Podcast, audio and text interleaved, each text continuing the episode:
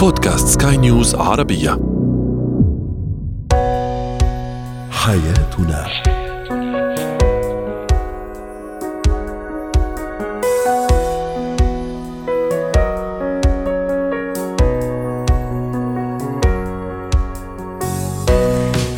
مستمعينا الكرام أهلا بكم معنا إلى حياتنا. فضاؤكم اليومي الذي يعنى بشؤون الأسرة وباقي الشؤون الحياتية الأخرى والذي يمكنكم الاستماع إليه عبر منصة سكاي نيوز عربية dot com slash podcast. وباقي منصات سكاي نيوز العربية الأخرى. شاركونا عبر رقم الواتساب 00971 561 886 معي أنا آمال شاب. لماذا يتحول أحيانا النقاش والحوار بين الزوجين إلى خلافات وشجار؟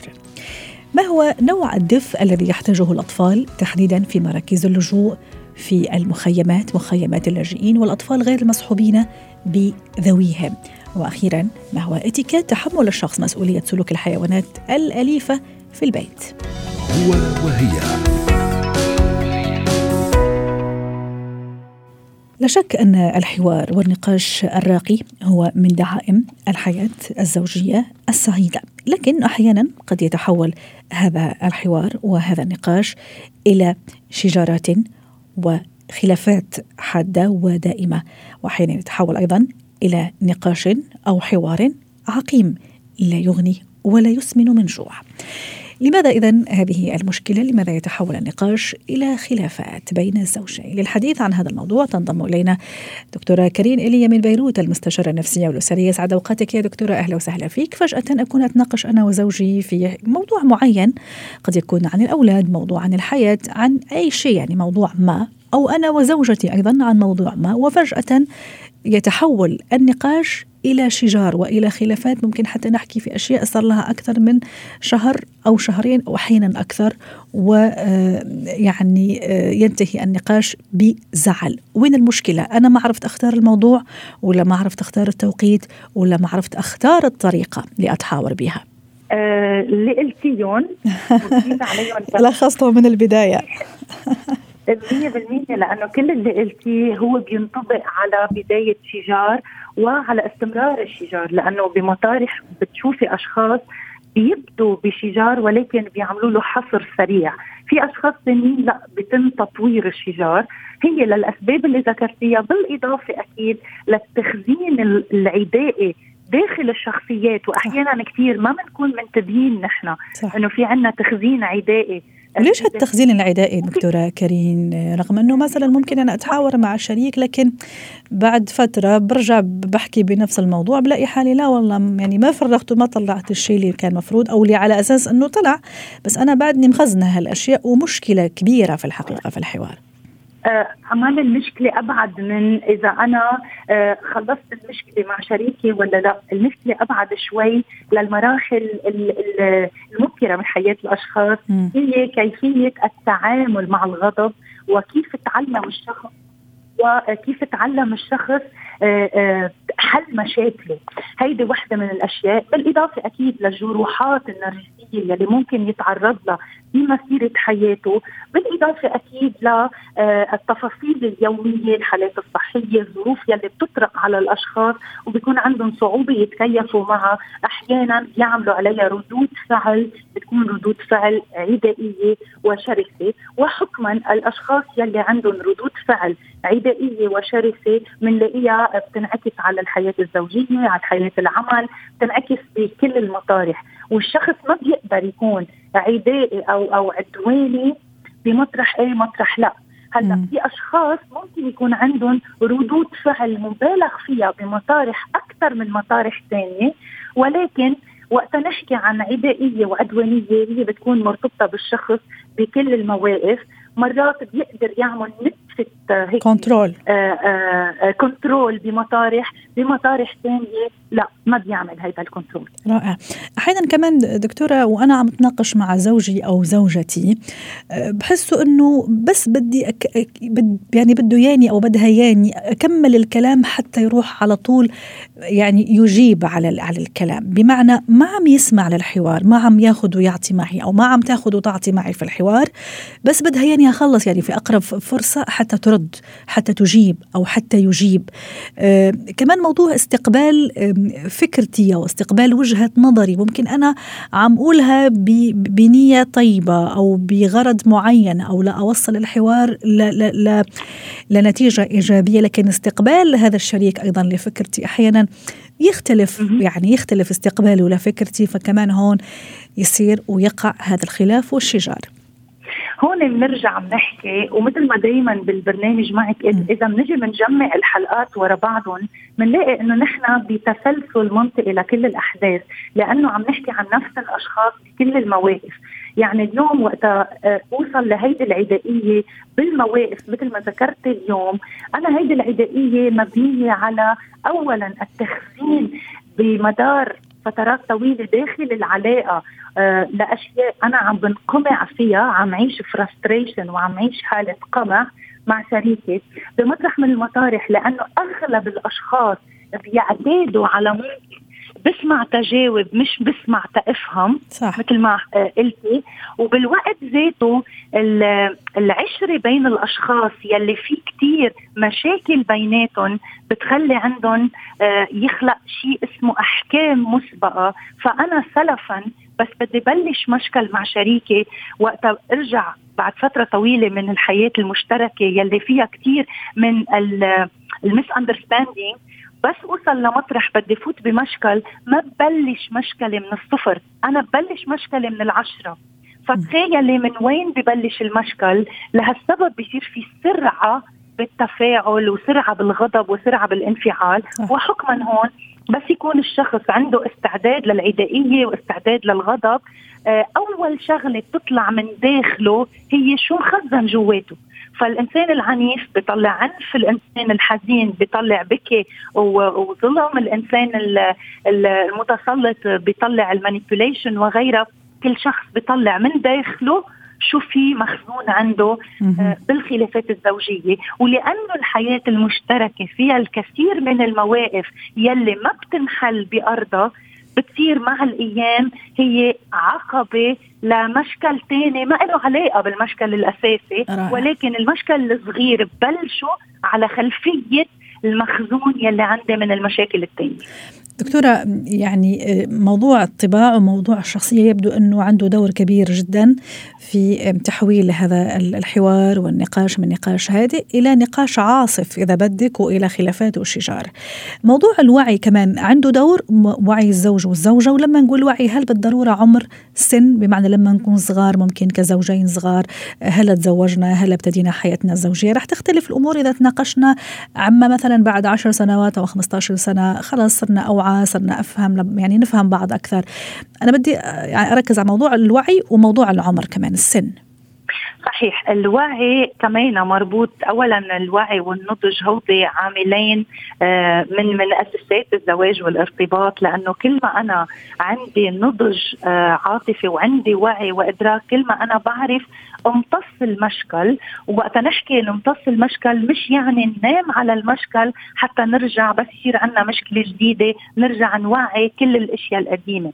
فأنا وقت امتص المشكل هو بعرف اتعامل مع شريكي بالإجمال ما لها علاقة بالعمر ولكن كمان بالإجمال هيدي بتجي مع الأيام لأنه بس نقول بتجي مع الخبرة الخبرة بتجي مع المواقف والمواقف بتجي مع الاختبارات الكثيره وهيدي الاختبارات بدها بدها فترات معينة لنحصل عليها. لهالسبب العمر بيلعب دور الاختبار بيلعب دور وقديش أنا مستعد أشتغل على نفسي. لأنه مثل ما بنعرف في أشخاص بيوصلوا لأعمار متقدمة صح. ولكن ما بيكونوا شاغلين على نفسهم. فكل اللي عم نحكيه هلأ ما بيكونوا حققوه. لا الخبرة ولا النضج ولا الوعي ولا غيرها وبدهم يرجعوا يوقعوا بمطبات الخلافات. وكل ما بتكتر الخلافات كل ما بيصيروا الشريكين على الدفاع لحتى كل شخص يبرز آه إنه أنا اللي معي حق وشريكي يلي عم يغلط بحقي فبصيروا واقفين بمتاريس بين بعضهم وبإمكانية الحوار أصعب وأصعب. شكرا لك دكتورة كريم إيليا المستشارة النفسية والأسرية ضيفتنا من بيروت. زينة الحياة.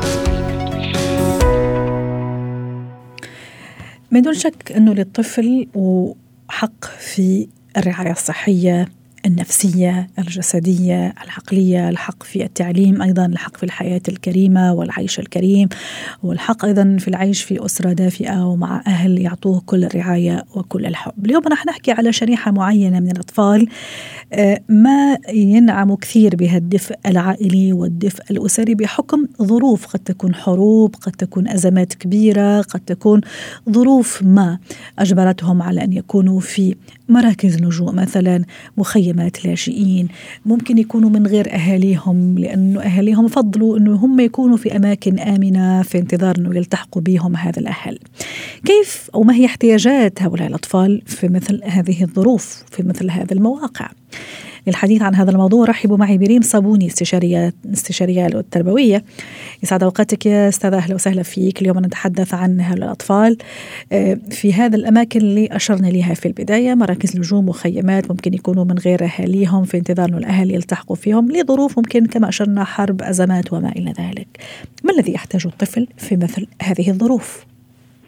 مع سعد أوقاتك عزيزتي وجميع المستمعين. الحقيقة أنه الاحتياج إلى الأمان هو أحد اولويات الاحتياجات الأولية للطفل. يعني إذا بدنا نحكي عن ترتيب الاحتياجات آه، بتيجي بالمرحلة الأولى الاحتياجات الفيزيولوجية أو الجسدية. المرتبة الثانية على طول بعدها هي الاحتياج إلى الأمان.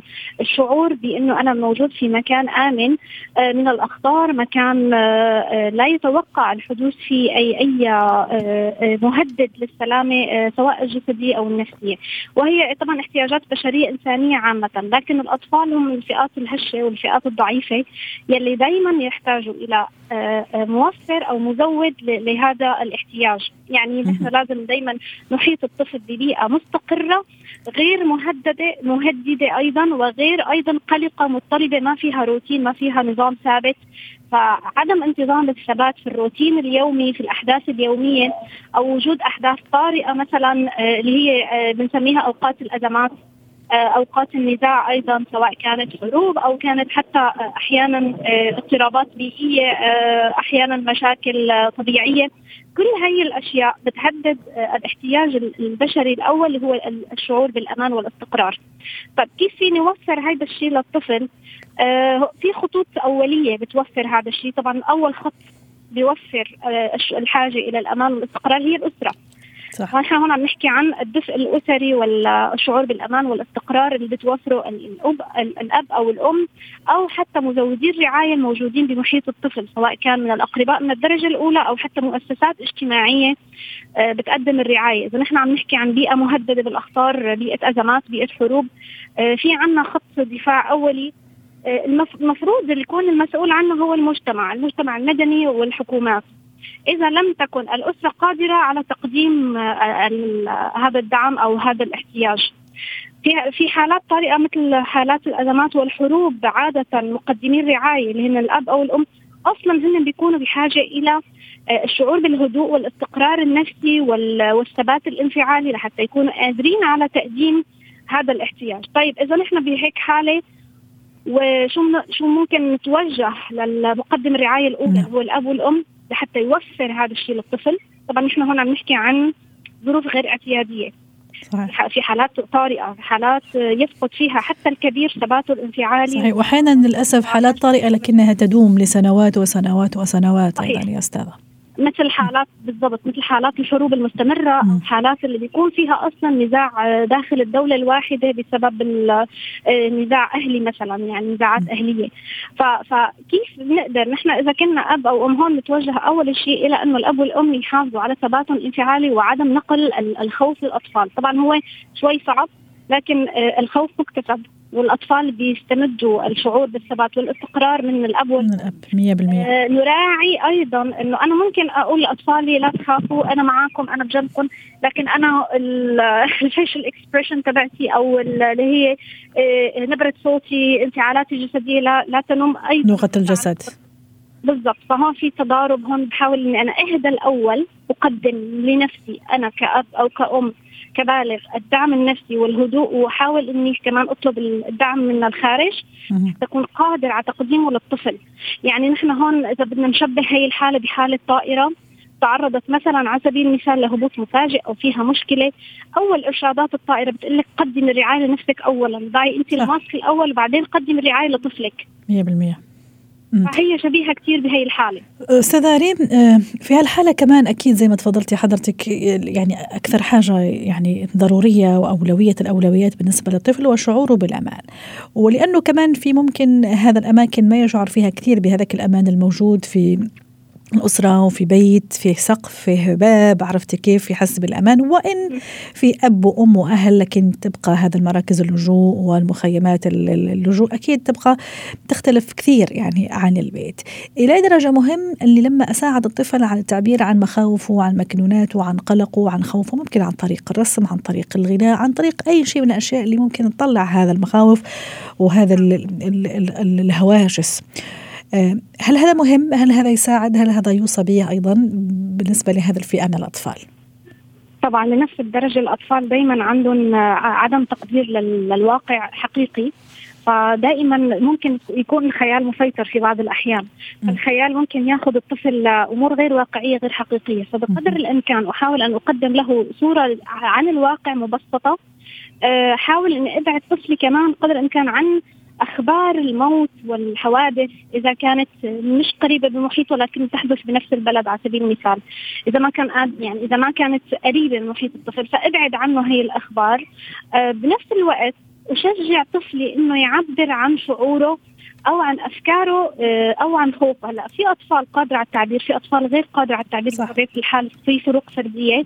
فأحاول إني ألتمس أي طريقة يرتاح الطفل فيها بالتعبير. هلا في أطفال ارتاح بالحكي آه، آه، عن طريق إن أنا أحكي له قصة فشجعه على إنه يجاوب. في أطفال لا بيرتاحوا عن طريق الرسم في أطفال بيرتاحوا عن طريق الفن. فأنا هون بدي يكون عندي شوية آه، ذكاء بمعرفه الأسلوب الأمثل لإخراج الانفعالات الدفينة عند الطفل. ومن الخطأ كبسة طبعا. من الجيد إني أنا شارك أول شيء ككبير مشاعري مع الطفل. بصورة طبعا مبسطة واقعية لأنه هذا الشيء رح يشجعه مزيد من المشاركة. وات. يعني لما أنا ببدأ الحديث وبادر وبحكي عن طفلي أنا أشعر م. بصراحة بكذا وكذا وكذا. فبماذا تشعر أنت؟ أنا حاسس كذا. يعني كل ما كان هنالك مشاركة وتشجيع صح. للطفل حتى يعبر كل ما كان أفضل للصحة. 100% وممكن حتى هو يوجهني أنا لأشياء والافكار ممكن أنا ما اكتشفتها أو لمشاعر هو عم يخبيها خلي أقول. أنا مش كثير يعني آه، اكتشفتها لكن عن طريق هذا الرسم زي ما تفضلتي غناء أي شيء أكيد راح يطلع هذا المخاوف. شكرا لك أستاذة ريم. صابوني الاستشارية التربوية ضيفتنا العزيزة من القاهرة. اتكات اليوم في اتيكيت نتحدث عن اتيكيت مسؤولية أو تحمل مسؤولية سلوك الحيوانات الأليفة في البيت وأيضا حتى في الأماكن العامة لأنه نحن مسؤولين عنها مدام هي يعني الحيوانات الأليفة تبعنا يعني حنا اقتنيناها وجبناها للبيت. للحديث عن هذا الموضوع رحبوا معي بمارلين سلهب خبيرة الاتيكيت. يسعد أوقاتك أستاذة مارلين. أهلا وسهلا فيك. أنا عندي حيوان أليف في البيت موجود معي في البيت أكيد في سلوكيات وأداب وأخلاقيات أولا حتى أنا أكون مرتاح وأيضا ما أزعج الناس اللي حواليا ممكن جيران وحتى ممكن ضيوف يجوني أصدقاء أقارب يجوني على البيت. نعم. آه، أنا بتشكرك وبسلم عليك. يا أهلا وسهلا. أهلا فيك. حضرتك اليوم عم تحكي عن آه، إذا امتلكنا نحن حيوان بالبيت. مزبوط آه، حابة أنت تعرفي كيف التعامل مع الأشخاص مش مع الحيوان هو بحد ذاته ما هيك؟ يعني هيك وهيك. خلينا نحكي أكيد في مثلا أنا راح أكون مسؤول عليه وأنت بكرامة ممكن مخلفاته في البيت نعم. في الكوريدور نعم. كمان الأماكن المشتركة مع الجيران حتى في نعم. الأماكن العامة وكمان لما يجوني الأصدقاء والأهل. نعم. لكن رح رح اجرب قد ما فيي تما يدهمنا الوقت. نقول إنه الامتلاك إذا نحن امتلكنا أي حيوان هذا ما بيعطيني الحق ابدا لا أذية الحيوان ولا الإهمال. صح. يعني إهمله ويزعج مثل ما حضرتك عم بتقولي أم بيكون وسخ أم يوسخ الممرات.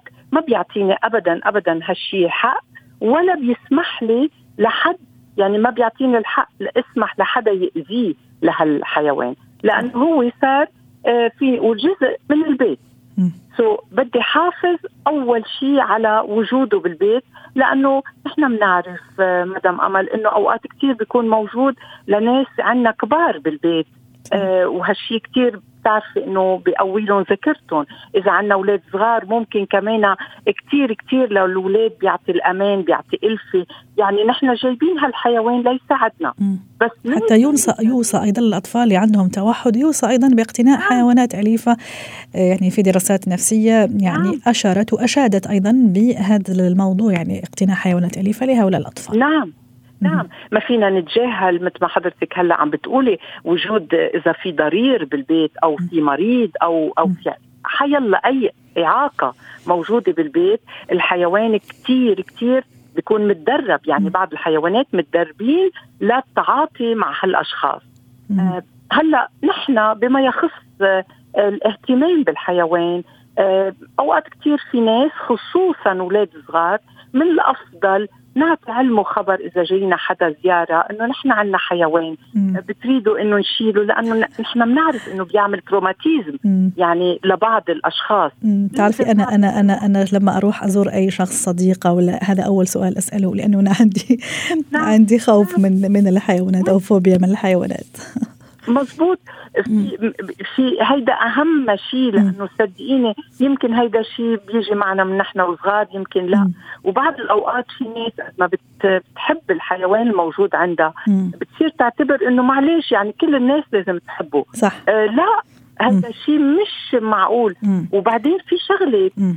بعتذر هون بدي أقول شغلة في بيوت بتفوتي عليها مدام أمل بتحسي بريحة البيت بريحة الحيوان مم. هون إذا أمكن آه نحن دائما نهوي البيت ننظف الحيوان يكون نظيف وما يخليه يقرب على أي مخلوق بنحبه أه. ولا ما بنحبه يعني تدريبه تدريبه على إنه يعني ما يقرب نعم. من شخص زي ما تفضلتي نعم. ممكن عنده حساسية عنده مشكلة صحية ممكن عنده خوف ما يحب بكل اختصار وبكل بساطة أيضا نعم. آه وكثير مهم أيضا يا أستاذة مارلين من كمان الاتيكيت والذوق إني لما مثلا يعني أطلع مع هالحيوان الأليف خلينا نقول مثلا برا أو حديقة إنه كمان في أسلوب وفي طريقة ما أخليه يمشي ممكن حتى ما يقرب من الناس.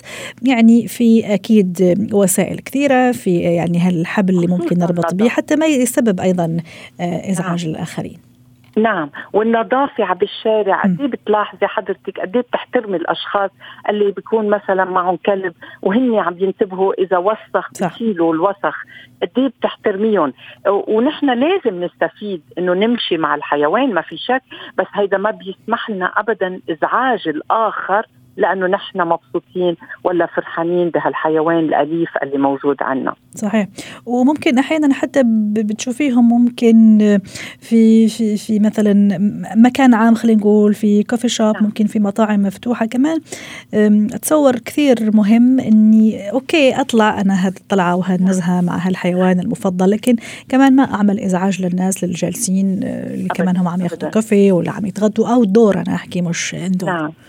نعم نعم. معك حق لأنه هون كمان أصحاب المطاعم أو الدور فيها تسمح بعض الأوقات إنه يكون موجود حيوان معي. م. بس صدقيني كثير هيدا شيء مزعج لأنه مش كل الناس متعودة أم بتحب تكون في جنبها حيوان.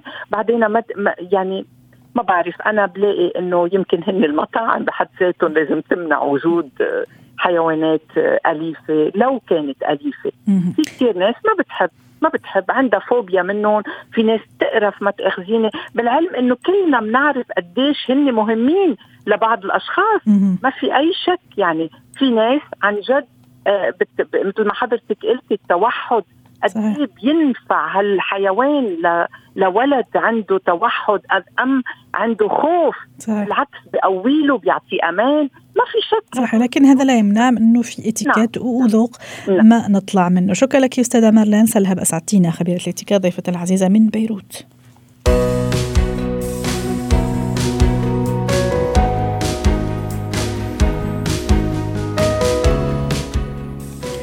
ختام حلقة اليوم من حياتنا. شكرا لكم وإلى اللقاء.